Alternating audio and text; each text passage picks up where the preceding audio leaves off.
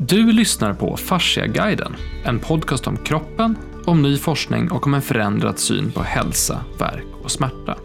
Idag handlar det om fascia, motion och träning. Varför måste vi röra på oss? Vad händer när vi inte rör oss? Och hur påverkas fascian av träning och idrottsutövande? De här avsnitten görs av och med fasciaterapeuten Ivar Bolin, Camilla Ranje Nordin, lärare i fasciakunskap och fasciabehandling och med mig, Axel Bolin. Så länge jag kan minnas, så länge jag har levt någonstans har jag alltid, alltid sprungit, alltid tävlat, alltid tränat. Och sen då egentligen för ett år sedan så la jag bara av. För att dels så tyckte jag inte det var roligt längre på det sättet då jag alltid spelar fotboll, både på elitnivå men lite, lite lättare nivåer. Och så slutade jag med det. Och så gymmade jag inte. Och så var jag inte ute och sprang. Och det väl, märktes väldigt, väldigt snabbt. Både i min arbetsmiljö, hur jag mådde, hur jag kände mig, hur jag var mot andra. Att det liksom, det sjönk lite. Jag kände mig inte lika rörlig, kände mig inte lika stark. Började liksom tänka på min kropp på liksom ett negativt sätt som jag aldrig har gjort egentligen hela mitt liv. Och sen så var det just det här med att när då man skulle sätta igång igen och man tänkte ja, men nu, nu sätter jag igång, nu sätter jag igång. Då hamnar man alltid in i den här alltså, negativa spiralen, alltså moment 22, att man, man börjar. Och så börjar man. Men sen så gjorde det ont och så fick man träningsverk så man kunde liksom inte träna dagen efter eller två dagar efter, tre dagar efter. Och sen så plötsligt var man, nej men jag väntar, jag tar nästa vecka, det är då jag sätter igång igen.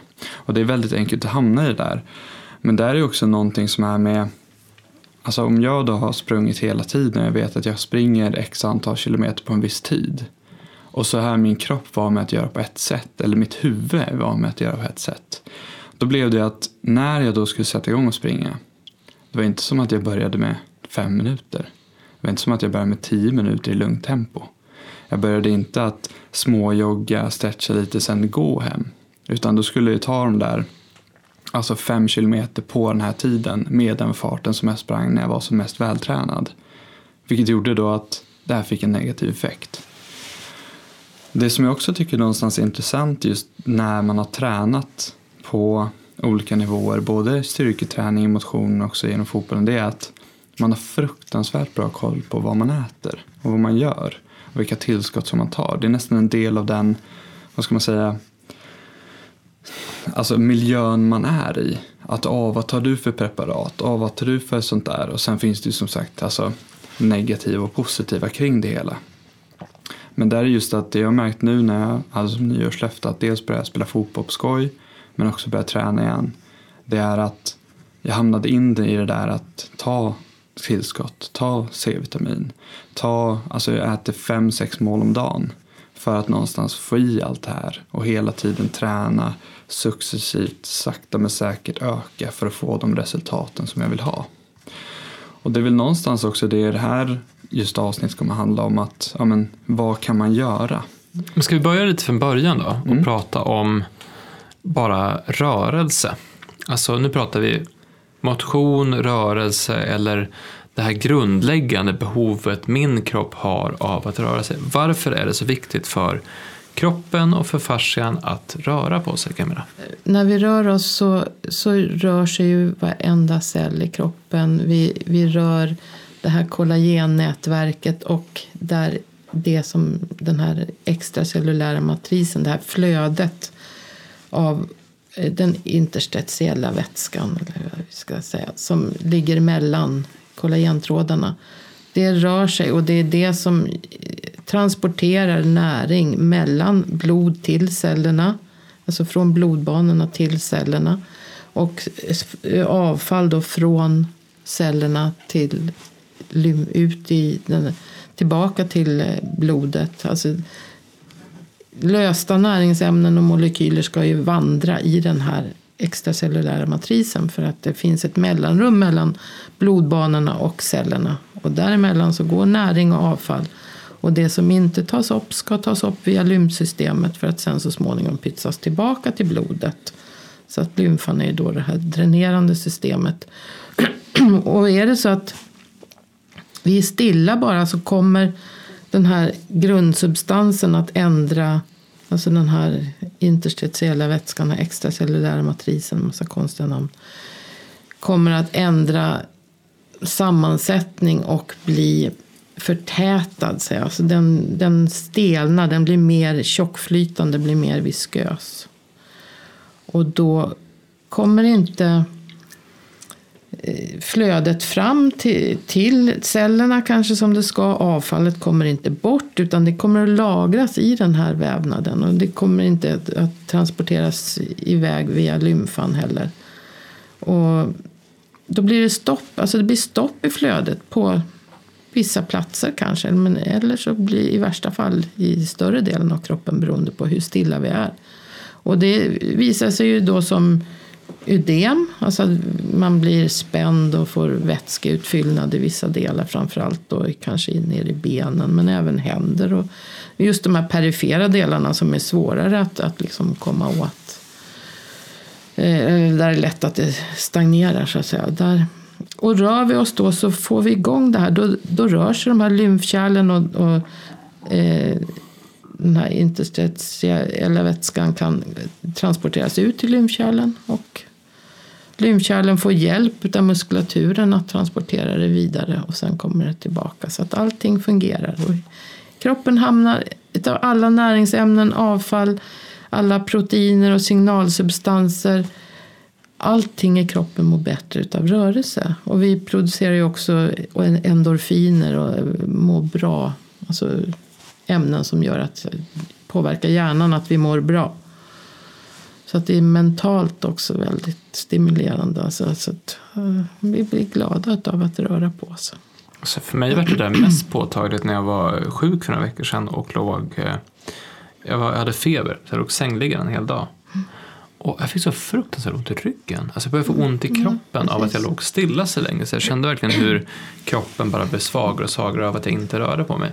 Men det var en annan sak som jag tänkte på kring just med rörelse. För att eh, för några år sedan nu så presenterade ju Karla Steckor den här nya cellen, fasciacyten.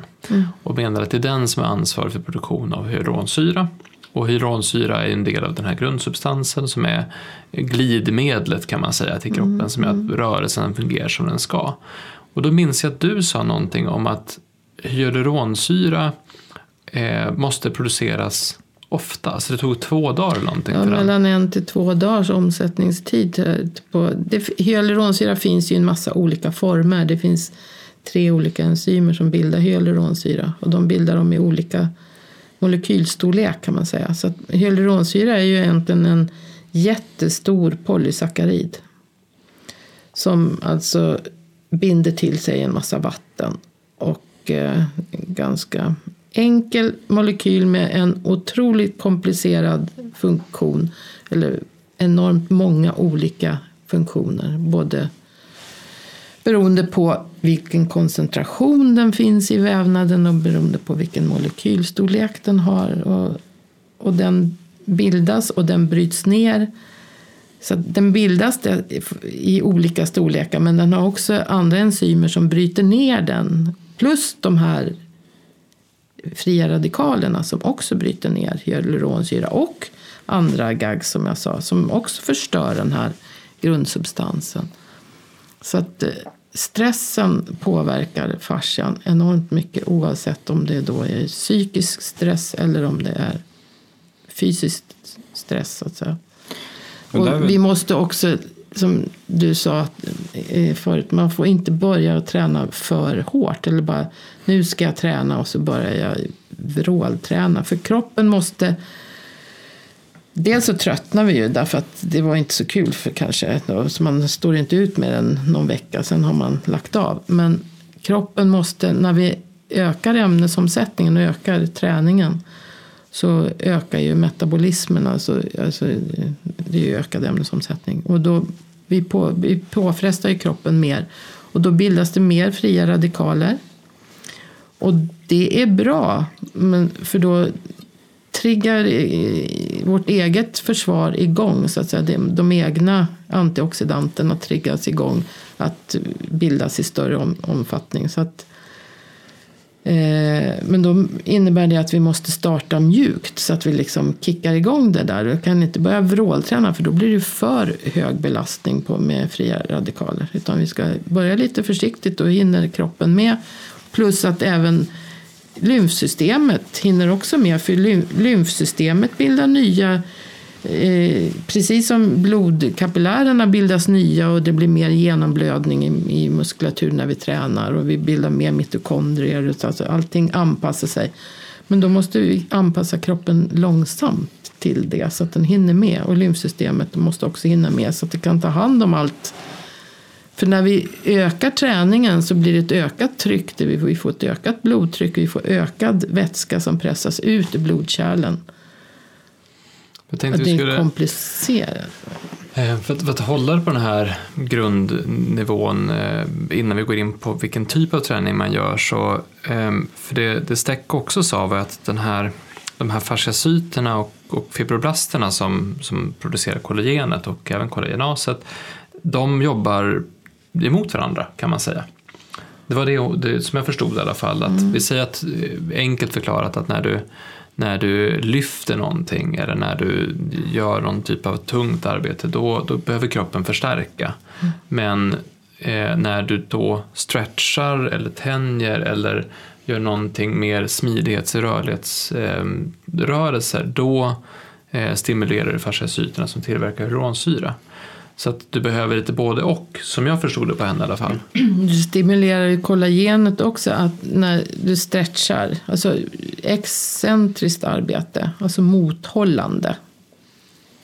Alltså att du, du jobbar med en muskel under förlängning, säger man. Det är excentriskt arbete. Alltså du håller emot, så du jobbar med muskeln men den, du ger samtidigt efter lite så att säga. Det, det är svårt i radio tänkte jag. Nej men där kan man någonstans bara ta till exempel där vi använder excentriskt arbete. Det är också just till exempel många som har då frozen shoulder eller många som har vad ska man säga, ja, men rörelseproblem någonstans. Då är det också så här att vi har ju märkt att, att det är ju dels egentligen att koppla hjärnan till att faktiskt arbeta med den här muskeln igen. För att det som man tänker någonstans är att det blir en blockad. Så när du inte kan lyfta till exempel din arm, då tänker du att ja, den här går inte att lyfta. Och sen så börjar det här sakta men säkert någonstans ja, förtvina i värsta fall. Och då blir det också så att för att då komma igång med det här igen och någonstans väcka upp det här igen. Dels måste du släppa de spänningarna som finns. Du måste få igång det här flödet, få igång, alltså bort med slagget och allting. Men sen också kan du göra, om du tänker du en arm och så har du den egentligen i en abduktion och så håller du emot när du till exempel jobbar upp eller när håller emot när du jobbar ner.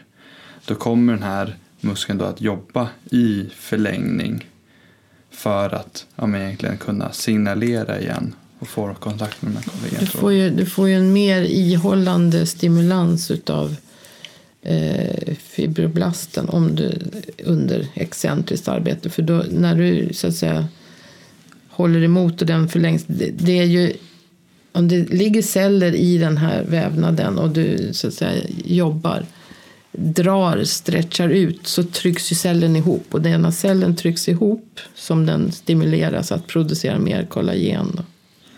Och hur stimuleras den för att producera mer hyaluronsyra? Ja, alltså det, det, är ju, den, det är ju fortfarande en, en stimulans på, på cellen. Alltså det, att det, för cellen måste ju tryckas, tryckas ihop för att få den. För det är ju då som, att du drar i den.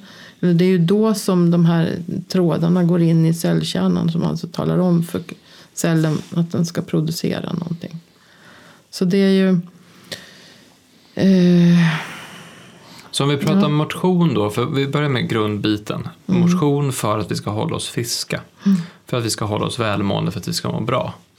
Eh, då är det, vadå, är det, är det promenader? Är det mm, stretching? Är det, jo, vad, vad är det man behöver göra för att hålla liksom grundfunktionaliteten uppe? Det är allt. Ja, precis. Det är smidighetsstretching eh, fast, fast en annan typ av stretch. Vi stretchar inte musklerna utan vi stretchar fascian. Mm. Och den är lite långsammare. Eh, alltså man, man stretchar under en längre tid. Va? Men det är också mm. någonting som jag har alltså vid om, folk, om du kommer till mig på behandling säger vi och så har du ont, du har spänningar. Du har, du har haft så ont eller du har haft sån spänningar så du inte rör dig så mycket. Det vill säga att du blir stillasittande och du blir en soffpotatis säger vi. Då är det också så här att det jag gör, för där är också någonstans, okej okay, hur mycket kan man ge sig in i någons, alltså vad de ska göra på fritiden. Men bara göra enkla saker för att någonstans, dels för att du ska märka skillnaden som kommer. Men också någonting som jag kan se till mig när det kommer nästa gång. Och det kan vara bara en sån enkel sak till exempel att du vet, rulla en tennisboll under din fot i 30 sekunder. Alltså på vardera fot eller en minut. Bara det någonstans så kommer att stimulera en liksom rörelse. Sen är det också någonting som jag brukar säga att alltså, gör det och sen så böjer du någonstans framåt och försöker nudda dina tår. Se före och efter. För någonstans det, det som är oftast som jag märker själv i liksom form av träning det är oftast att du vill se resultatet. Och vid då till exempel behandling då är det också så här, då vill både du och jag ha ett bra resultat. För att jag, men, jag vill kunna hjälpa dig och du vill bli hjälpt. Och där är det någonstans bara att göra så. Jag brukar säga att rulla en boll tar ingen, inte lång tid alls. Gör det när du går upp och så gör det när du går och lägger dig. Det är alltså fyra minuter om dagen som de ska egentligen ge till sig själva. Sen är, brukar jag säga någonstans nästa gång när de börjar se att det börjar bli ett resultat som man oftast vill ha. Då är det så här, men gå ut och gå. Har du hund? Ja, men gå ett varv till runt kvarteret. Eller har du inte hund? Ja, men var i alla fall ute bara tio minuter. Dels så är det för D-vitaminen i form av att du får liksom solljus, att du får liksom, ja, men energi därifrån. Men också bara för att röra på dig.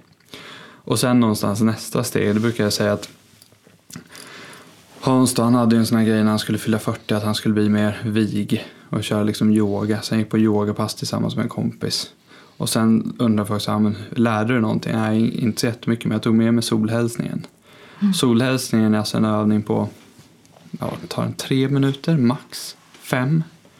Och så den kan du köra morgon och kväll. Då är det egentligen så här, hej solen och sen så går du upp och så bara hälsar och lite sånt där. Det finns övningar som man kan kolla på Youtube. Och därför jag säger någonstans så här, det är för att det här är det jag brukar skicka hem för att oftast har man kanske inte mer tid. Men det är ju mer att man kan, att de vill ha ett resultat och kan se resultat och jag kan se resultat i behandlingen på deras kropp, att de faktiskt har gjort det. För Det är också någonting väldigt tydligt att man kan se väldigt snabbt om någon har gjort de övningar som du har bett dem göra. Och det här är ju som sagt, om du tar ihop alla de här grejerna, till exempel rulla en boll, gå ut och gå och köra solhälsningen. Det är alltså totalt 25 minuter på en dag. 30 minuter. Och då egentligen hade jag då en kille som, som kom till mig. Han hade inflammation i plantarfasciten, det vill säga han hade inflammation under foten. Han kom med kryckor till mig första gången. Sen så behandlade vi honom, han fick de här övningarna. Han liksom gjorde det ja, helt liksom för sig själv och såg liksom resultat i det.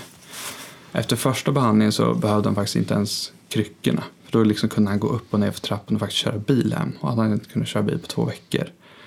Men sen någonstans hade han sett att han hade blivit mjukare i knäna, blivit mjukare i vaderna. Han kunde gå ut och gå för han hade hund. Så han kunde gå ut och gå med hunden uppemot alltså 40 minuter, en timme. Och det hade han nästan inte kunnat göra på ett år. Och bara de här små sakerna av att faktiskt göra någonting. Och det lilla kan ge så en stor effekt i det stora. Så där är just att ja, men, jobba ja, men, excentriskt och liksom tänka på vad man gör med kroppen och bara göra så här, okay, vad kan jag göra nu? Vad kan jag göra så att jag lägger in det i en rutin? För någonstans när du börjar se resultaten, när du börjar komma in i rutin, då är det mycket, mycket lättare att hålla den. Tycker jag i alla fall ur träningsperspektiv.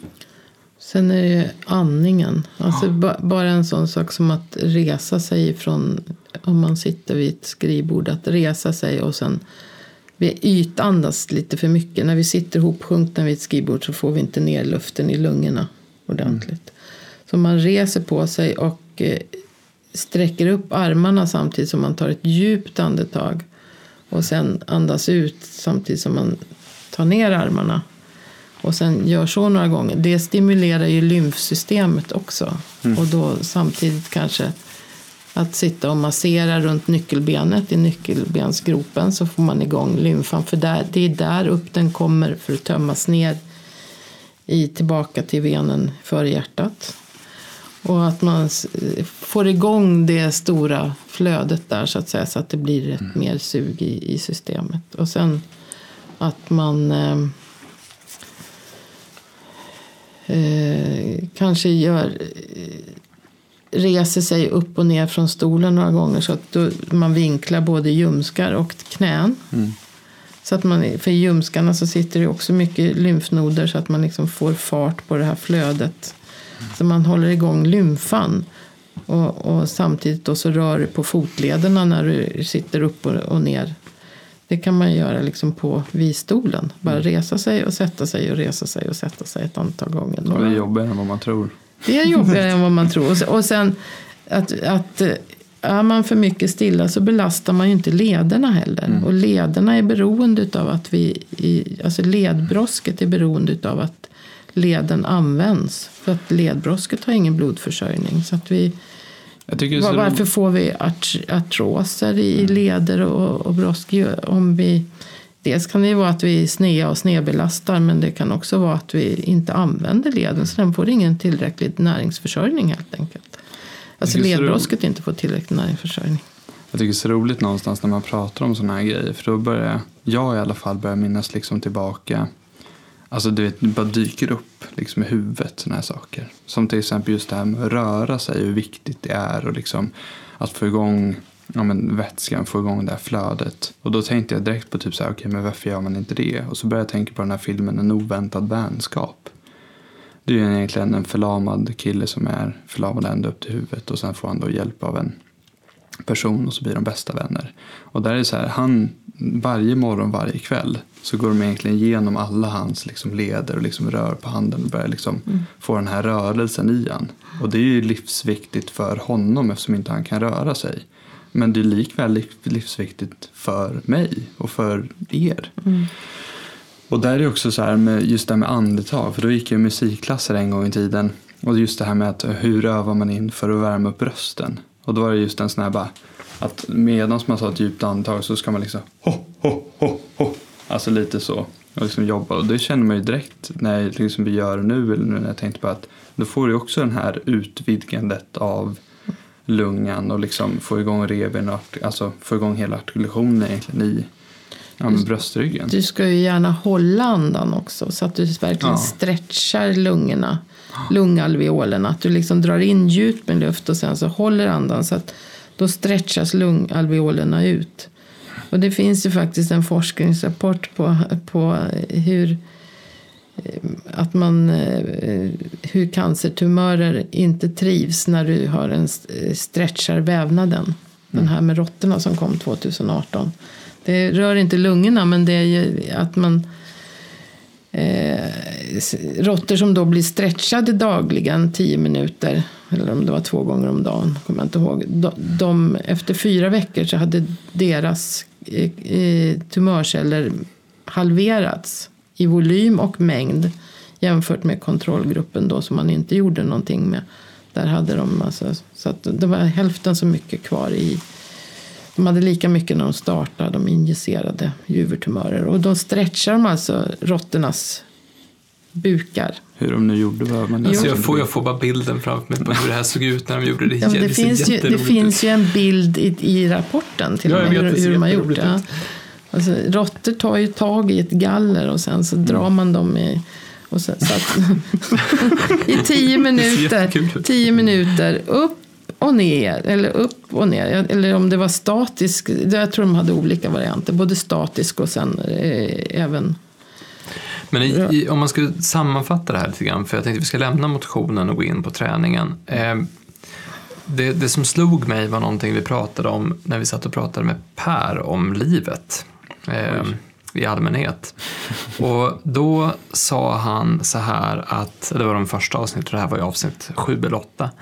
Eh, det, det, det finns någonting lite tokigt med vårt samhälle som är så överintellektualiserat och överteoretiserat att vi tror att det måste vara en svår teori, en komplex teori för att det ska vara bra. Men det vi pratade om är att egentligen är det ganska enkelt i teorin. Men det betyder inte att det är enkelt i praktiken. Det det dubbelt så svårt. Och så egentligen om man pratar om då motion, vad behöver man göra för att må bra? Jo, kroppen behöver röra på sig. Det är bra att vara ute och gå. Det är ett enkelt sätt att röra på sig. Det är bra att ha någon form av stretchövning. Eh, sitter man stilla länge, som du pratade om, då är det bra att man reser sig upp och gör vissa typer av övningar. Och det här Ja, det, det, alltså ni som sitter och väntar på något så här superrevolutionerande svar här, det kanske inte är det som kommer, utan det som kommer är att det är ganska enkla saker man gör. Man måste göra det regelbundet. Man måste, precis som att man äter mat varje dag, så måste man ta hand om sin kropp varje dag. Och det här är ju inte enkelt, för då skulle alla göra det, utan det är enkelt i teorin, men det är svårt i praktiken. Men om vi då lämnar eh, det här må bra-delen av motionen så går vi in mer på, på träning. För då, då pratar jag om träning som eh, styrketräning, gå på gym. Vi pratar om löpning, vi kan prata om att utöva en sport som fotboll, hockey, ridning, kampsport. Eh, vi kan också prata lite mer om skador och rehabilitering. Eh, jag har ju en, en tes som jag har haft ganska länge. Nu är inte han lika aktuell längre, men, men Zlatan Ibrahimovic var ju väldigt aktuell när han kom tillbaka från sin skada, jag tror att 2017 så bröt ju han benet, knät, Nej, knät. han drog av korsbandet. Han drog av korsbandet och han gjorde en sån här supersnabb rehabilitering, alltså otroligt snabb rehabilitering. Och vi har ju haft Zlatan som exempel när vi pratat om fascia. Därför han höll på mycket med olika typer av kampsporter i kombination med fotboll. Det finns en annan spelare som eh, heter Ryan Giggs som höll igång väldigt, väldigt, väldigt länge. Och han sa att det här är tack vare att jag höll på med yoga. Och det är väldigt många fotbollsspelare nu som har börjat hålla på med yoga vid sidan av också. Så min tes är att du behöver träna väldigt mycket mångsidigt om du håller på med en ensidig sport som till exempel fotboll. Vad, vad har du för tankar kring, kring det Camilla? När det kommer till just träning, vad man ska vara försiktig med, vad man ska tänka på? Ja, ja alltså, jag ska inte fråga mig om träning som, inte, som är så dålig på det. Men, men teorin kanske jag kan. Men eh, styrketräning ger ju för korta. Alltså du får ju bara starka korta muskler. Men om du yoga kräver ju både styrka och smidighet. Och just att du tränar både proprioception, alltså kroppens eh, nervreceptorer som håller koll på balans och hur du stå, eh, rör dig så att säga. Det, jag önskar ju att jag yogade varje dag. Som sagt, det är svårt i praktiken. Vilken suck. Ja, det, det, är väldigt, det känns så futtigt att sitta och prata om hur bra det är när jag inte gör det själv. Jag vet ju att Men det det- kanske är precis det lyssnarna Ja, behöver höra, att det inte... Jag vet ju bra. Det, det, men det var, alltså, du ska ju kunna... Om du är smidig så måste du också vara stark så att du kan stå...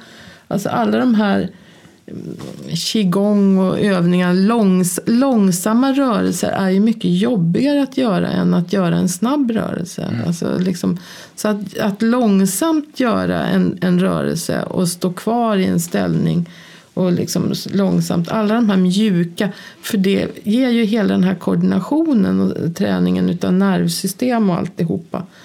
Det, det är ju långt mycket bättre än att eh, spela fotboll. Men fotboll är väldigt kul. Så precis. eh, om man nu, eh, vi ser då vad man spelar fotboll. Vad har du för tips till en fotbollsspelare? Vad är det för vanliga skador en fotbollsspelare får? Hur kan man undvika att eh, råka ut för de skadorna? Och, eh, ja, vad skulle du säga, om, om du fick prata med en fotbollsspelare på amatör eller elitnivå, vad skulle du säga till dem? Gå på behandling. Nej, jag ska. Nej men alltså där är ju precis som någonstans du är inne på. För alltså jag har ju, jag har ju då spelat alla mängder olika typer av sporter när jag spelade längst i fotboll.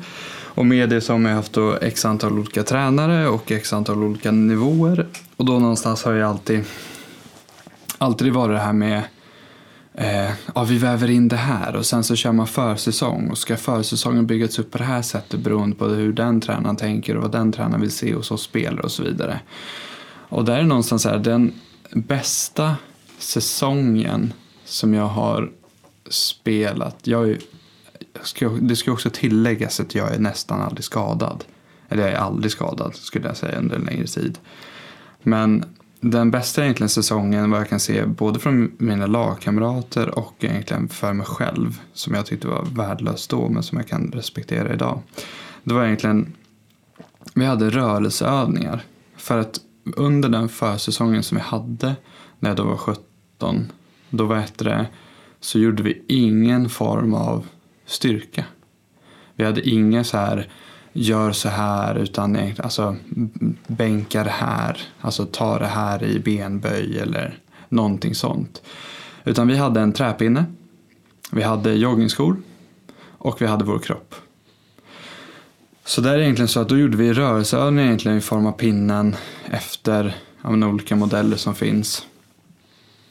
Och då vet det var det just att ja, men, sträcka ut och liksom komma tillbaka, gå ner liksom i en knäböj, komma ut 90 grader, gå in igen, ner till tårna och sen liksom upp och sen upp igen.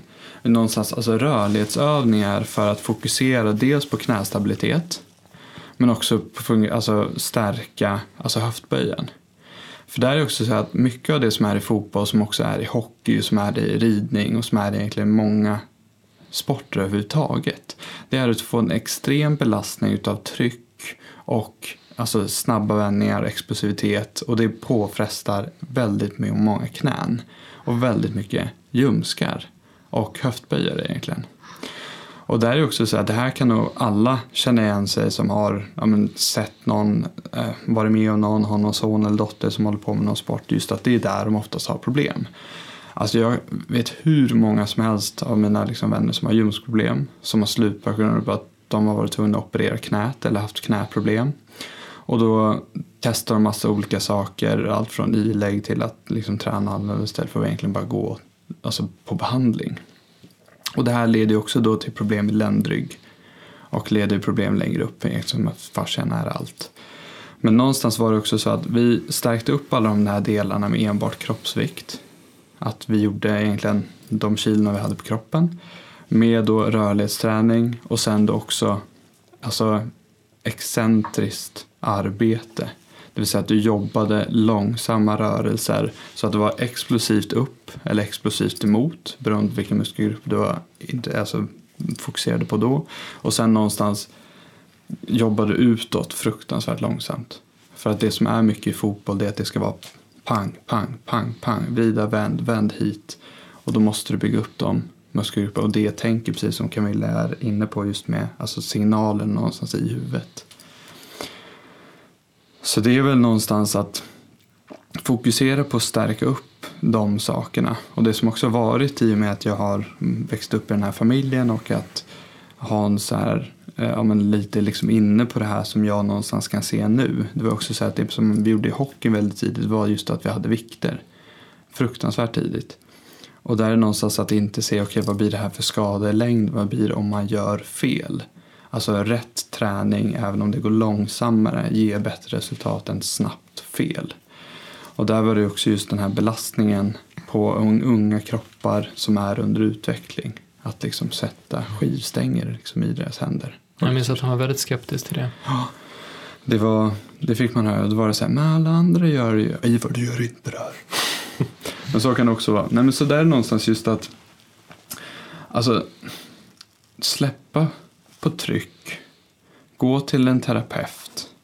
Gör yoga precis som de här fotbollsspelarna alltså gör nu och Ryan Giggs som Axel tog som exempel. Och sen någonstans att alltså fokusera på att alltså röra dig, alltså rörlighet överhuvudtaget och stretch. Och det var också någonting, för jag har aldrig varit så mycket för uppvärmningar. Och sen har det aldrig funnits någon liksom bevisad grej på att jogga ner. Att det liksom har funkat eller att stretcha liksom efter. Men det är någonstans just att när jag jobbat mer och mer med det här och sen också det Camilla säger just att ja, men, lederna och liksom allting behöver nästan 30-40 minuter att bara värmas upp. Och då är det ganska givet att man inte ska sätta på sig joggingskorna och sen bara ut och ruscha. Utan man liksom ska ta den tiden och sen någonstans stegra upp, stegra upp, stegra upp, stegra upp. Och sen någonstans när du kommer där, då kan du börja springa och liksom max, maxfart. fart ser inte som de som går ut och springer. Mm. De kanske ska börja med att gå raskt och sen springa. Ja. Därför att du har gott om hyaluronsyra, mycket hyaluronsyra i lederna. Och, du, och i hela fascian. Och det, det är därför man säger att någonting värmer ur. Därför, för att du, när du har värmt upp hyaluronsyran så, så blir den mer lättflytande och det, det glider bättre. Mm. Det, blir, det, min, det- minskar friktionen och det är samma sak i, i leden då så har du minskad friktion. Och då, men sen, för när du står still då är ju leden liksom, då är den mer tjockflytande för att uppgiften är att hålla isär benändarna så att säga. Sen när du börjar röra det då är det ju fortfarande trögt så du måste ju liksom, men allt eftersom du Rörelsen gör att det blir mer lättflytande men även temperaturen gör att det blir mer lättflytande. Så att du, du börjar liksom långsamt att att dra. Det är därför om du tar en varm dusch så blir du också mer rörlig på en gång. Eller sitter i ett varmt rum så blir du mer rörlig. Och då är den uppvärmningen egentligen att alltså, gå raskt. Ja. För då får du just den här utan att för, när, Plus du går, att det är syreupptagning alltihopa. för när du går belastar du inte kroppen rent tryckmässigt på samma sätt som när du springer. För när du springer har du trycket från att du landar. Eh, när, alltså det blir dunk, Det är ju dunk, en dunk. annan stötdämpning då. Precis, men när du går så har du inte den, den problematiken. Så att gå raskt först och sen börja springa. Det är ju ett jättetydligt tips för att Det vet ju alla som rider att man ska skritta fram i 20 minuter innan man börjar. Nej, men det är ju någonstans också att jag kan ju säga det att av 90% av alla skador som kompisar, alltså, lag, alltså lagkamrater, liksom jag själv har fått. Det är första 13 minuterna på en träning. Alltså 90 procent. Att då går man av, aj, nu brast något, aj, nu spände det till, aj, nu händer någonting. Det händer sällan under, alltså när du får, ja, visst om du får dobbar eller någon kommer liksom tufft in så. Men då är det också så här för att om du då är uppvärmd då kommer du inte heller känna det lika så utan när det är egentligen när det blir kallt det är då det gör ont som djävulen. Till exempel lårkaka eller liknande så. Det kan nästan springa bort i början. Och det, det ska du göra. Alltid till exempel då när jag körde sådana här fotbollsmatcher eller någonting, fick en smäll eller någonting. Då var jag alltid farsan där och kollade. Varje gång han var där och kollade antingen så hade han maskin med sig eller så sa han spring fem varv. Så sprang jag bara joggar fem varv runt fotbollsplanen och sen hoppade jag in igen. För du behöver liksom den rörelsen liksom för att ja, men, hålla dig i schack i alla fall just då. Men där är det så här att 90% av alla skador kommer första 30 minuterna. Alltid. Sen ska du skritta av också. Sen ska du skritta av också. Då handlar det också att gå. Precis. Därför Så att gå då, till då, måste du ju, då måste du ju varva ner och rensa ut allt slagg som har hamnat i, i fascian. Och det är också att göra under att du- längre tid. Ja, då ska du liksom gå långsamt för att fortsätta hålla igång andas. Mm. Så att du får bort och du ska andas ut eh, allt eh, koldioxid som har bildats. Och du har massa mjölksyra kanske i, i vävnaden som ska också ska rensas ut. För är det surt så geggar också hyaluronsyran ihop. Men där är någonstans också in på hela den här gymbiten. Alltså träna gym, styrketräning. Det, kommer, det är ju en fruktansvärd trend idag. Men där är också så här, jag skulle nästan utmana er som lyssnar och också kanske Camilla och Axel om- de hänger där. Men bara att gå runt och kolla hur många, hur många av dem på gymmet som har stöd för knäna, stöd för armbågarna. Som man nästan kan se om man ser på dem på deras balans och hållning var de kan liksom ha ont någonstans. För där blir det också så att för mycket av någonting gör ju också att du får en påverkan. Jag hade till exempel en polare, han var bandymålvakt, utebandymålvakt, hur man nu kan önska sig att bli det. Men han skulle ju då bli vig, gå ner i spagat och allting. Så han påfrestade ju liksom det där att kunna liksom träna och gå ner i spagat. Så på ett halvår gick, gjorde han ju det. Det var bara att han fick inflammationer.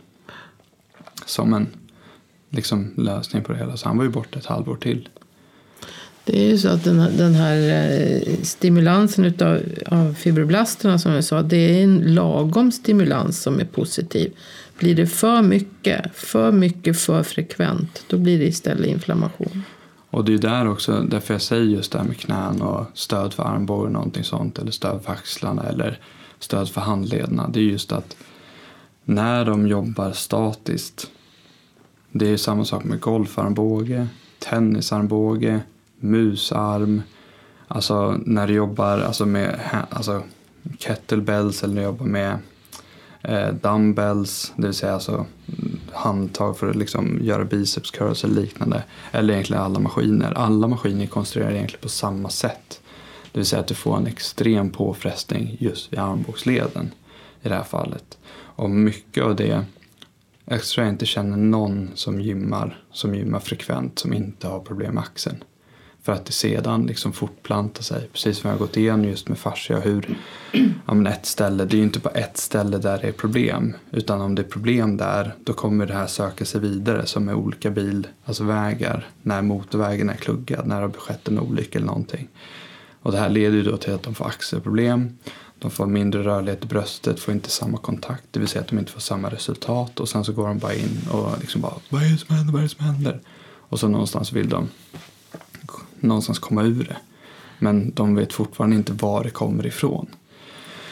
Och där är också så här att ja, men många har just problem med armbågen för när inte musklerna pallar längre då kommer den här kraften, den här trycket liksom försöka hitta, men det är någon som måste hålla emot det, det är någon som måste behålla den här belastningen och det är då det kommer till lederna. Och det är inte lederna till för att göra. Jag tror överhuvudtaget att, eh, det brukar vi också ta upp på våra workshops, att titta på de som kommer, alltså era patienter som kommer in. Och i det här fallet blir det till dig som, som håller på med en idrott. Börja fundera på vilken, vilken rörelse gör jag i den sport jag utövar? Vilken belastning lägger jag på min kropp i den sport jag utövar? Om du till exempel tar, vi har behandlat många ryttare på mm. hästmässor, då är ju, alla har ju en spänning i i eh, ljumskarna. Alla har spänning i IT-bandet, alltså mellan, mellan höft och knä så är det spänt därför att man sitter i en väldigt statisk position där man är väldigt, de är extremt starka i den positionen men de är alltid framåtböjda. Mm. Samma sak är det hockeyspelare har ju sällan raka ben, de har alltid lite böjda ben. Så är de ofta lite framåtböjda för de håller en klubba och det här blir en belastning på det området. Mm. Så att vilken vilken rörelse du gör upprepat i den sport du håller på med kommer ju skapa olika typer av belastningar och då är det smart att jobba med en, en annan, eh, ett, någonting annat som gör någonting annat. Så om du håller på med hockey, det är kanske är jättebra att varva det med yoga. Om du håller på med fotboll, det är kanske är jättebra att varva det med kampsport. Eh, den, den är bra att fundera på att man är medveten om vilka rörelser man gör och vad det får för konsekvenser. Och där är det liksom i träningsform så är det också så att du har alltid en antagonist och en Agonist. Agonist. Det var nära på att säga synergist. Ett antal synergister. Ja. Mm. Nej men där är ju också så här, om man tänker då till exempel ja, men styrketräning, ja men då är motsatsen ju stretch. Alltså excentriskt arbete. Om du hela tiden kontraherar, kontraherar, kontraherar, bygga, bygga, bygga, bygga. Ja men då excentriskt, du är motsatsen någonstans. Man tänker ju alltid på alltså agonister och antagonister i den typen av form av träning. Men det är sällan man gör det till exempel i fotbollen.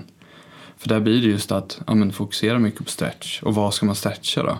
Men det kanske inte är så mycket stretch, kanske mer rörlighetsövningar. Mm. Att jobba till exempel med att ja, men gå ner. Det är också någonting som ni kan testa på till exempel de som är väldigt styva liksom i knäna eller har ont. Det är just bara att se att okej, okay, kan de nudda hälen i stjärten? Det är också 90% av alla mina lagkamrater, de kan inte ens göra det. Och det blir också, ja men då är det ju stumt, då är det ju styvt. Vad gör vi för att liksom lätta upp det? Och där är just att jobba ja, med alltså helheten i form av träningen också. Det var som vi var på Fascia Research Congress här i, i, i november 2018. Och då var det så roligt för då var det en kille som var som skulle då föra en rapport just om IT-bandet och liksom kraftöverföring. Och han fokuserade extremt mycket på fötter. Han hade liksom koll på evolutionen av fötter fötter och hur, liksom, vad vi gör med våra fötter och hur, liksom, hur ser arken ut och hur, alltså, historiskt och hur det har sett ut, hur ser det ut i olika delar av världen och så vidare. Men ja, där är också... som pratar om löpteknik också. Ja, men precis. Mm, hur man landar, att ja. man landar med böjt knä. Precis. Och där är just att se då till exempel att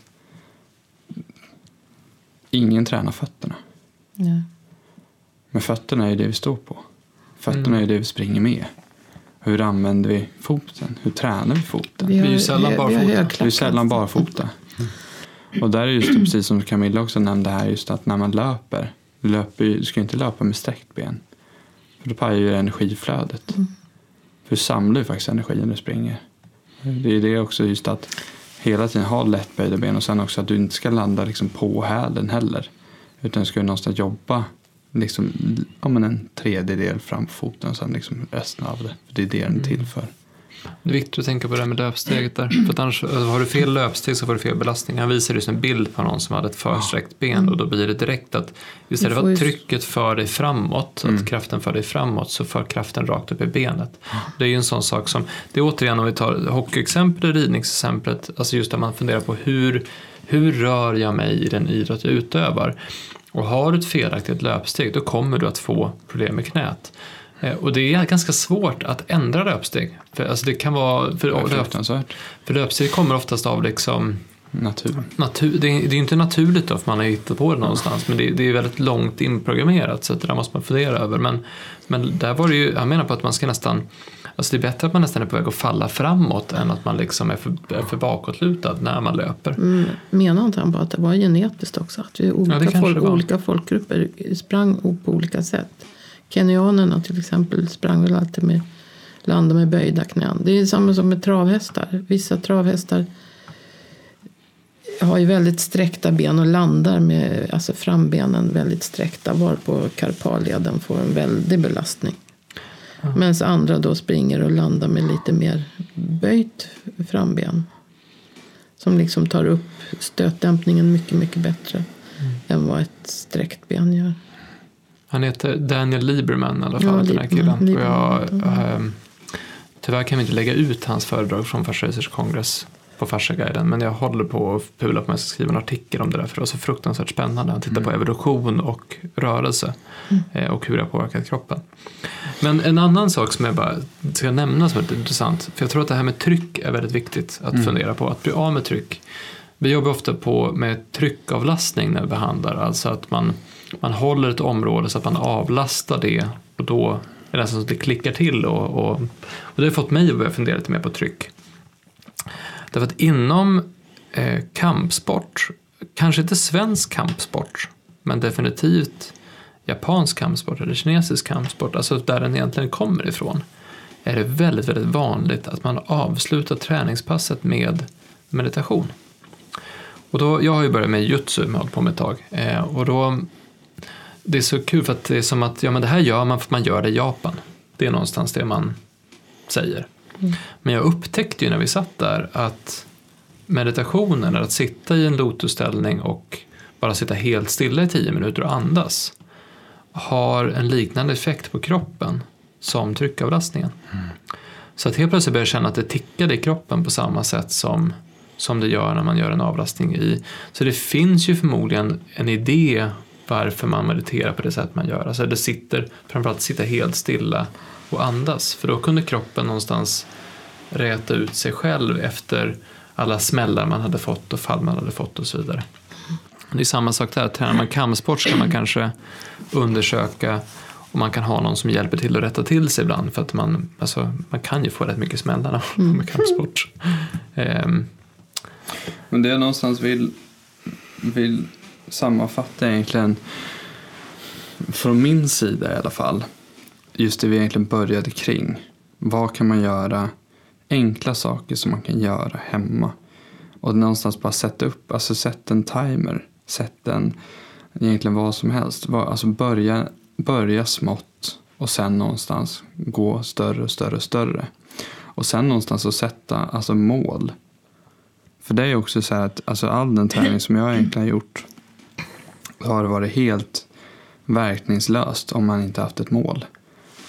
Och där är just att sätta de här, okej okay, men vad ska jag göra här? Och på tal om det här med lotusställning, alltså det säger mer om mig själv för er. Det är ju att jag kan fortfarande inte sitta i en lotusställning bekvämt. Men det är ju någonting också som jag försöker liksom, ja men jag ska ta mig dit. Det är ju ett mål som man har.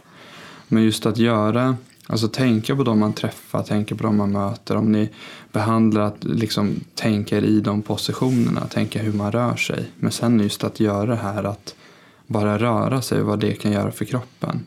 Och börja liksom smått och sen gå liksom vidare. Eller om man redan tränar, okay, men hur, hur tränar man? Börja liksom fundera över okay, men hur, hur ser det ut då? Vad, vad kan jag göra för att någonstans ta in det här? Och sen det jag också nämnde, som jag inte nämnde egentligen innan, det är också just det här med hur det är så roligt också när man är inne i den här gymvärlden eller miljön. Det nämnde jag i och för sig innan jag kommer på nu. Men just det här hur mycket man fokuserar på tillskott och äta. Man ska dricka mycket vatten, man ska äta mycket mat och man ska liksom få in allting. För att det jag har märkt nu när jag har gått på ett matschema det är just att det är ju 50 procent av hela träningen är ju bara där. Och just bara ta in de här liksom små sakerna. Okej, vad kan jag göra? Sätta de här olika målen. Hjälpa till med dem när jag är nära och kära. Hjälpa till med dem som kommer till er på behandling om de har det. Enkla saker som jag kan göra hemma. För att det kommer göra skillnad. Och där är egentligen som, men som Micke sa egentligen här ute. Just att, ja men vilken är den bästa träningen? Bästa träningen den man har. Den som blir av. Den som blir av. Jag säga, dricka mycket vatten är, är jätteviktigt. Och det är ett av, en av kritiken mot C-vitamin det är att man får njursten. Och det hävdar ju de forskarna då som är för C-vitamin att det beror inte på C-vitaminet utan det beror på att man dricker för lite vatten. Mm. Tvärtom så botar man njursten med C-vitamin. De har mindre, mindre problem. Men det är till och med en djurläkare som, som eh, säger så. så att, eh, däremot om man har problem med njursvikt och så, så kanske man inte behöver ta de här jättedoserna. Men om man då tränar mycket. Eh, för vi pratade om kosttillskott i förra mm, avsnittet. Mm, mm. Om att alla borde äta C-vitamin. Mm. Alla borde äta D-vitamin. Eh, men vad, vad, och så sen så sa vi också att vi har den här listan som man kan titta på Färsaguidens mm. hemsida. Då. Men om man tränar mycket, vad, vad, är det viktigt att få i sig då? då är ju att de, tränar man mycket så är, då får man ju en enorm påfrestning just då. Så då är det C-vitamin, återigen C-vitamin. Magnesium. Det, C, magnesium, det, det, glömde jag säga förut, men magnesium är också ett som man ska äta i stora mängder. Så C-vitamin, D-vitamin och magnesium måste jag faktiskt säga. Mm. Men eh, C-vitamin för det, det hjälper till att, att du också kan minska eh, Alltså, om du tränar hårt, bortsett från att det är en, anti, en jättekraftig antioxidant så har du också att du måste reparera kollagen. Garanterat att någonting går sönder och du måste ju byta ut och, och och för att reparera kollagen ska man inte äta kollagen utan man ska äta C-vitamin? C-vitamin. Du måste naturligtvis ha de aminosyror som ingår i kollagen. Men om du äter, det är nog svårare, eller svårare att få i sig C-vitamin än att få i sig de aminosyrorna. För de aminosyrorna finns ju oftast i ja, den protein man ja, äter mm, i vanliga fall. Mm. Där kan vi väl landa, för det här var mer tränings och motionsfokuserat den här, det här avsnittet. Alltså, om du håller på att belasta din kropp på det sätt som det innebär att hålla på med idrott, att löpa, att gå och träna, att styrketräna och så vidare. Då är det verkligen smart att börja läsa på lite grann om hur kroppen fungerar. Och vad man utsätter kroppen för. För mm. det kan ju bli Tränar du fel så blir det ju inte bra. Du, alltså, du kan ju inte promenera fel om man säger så.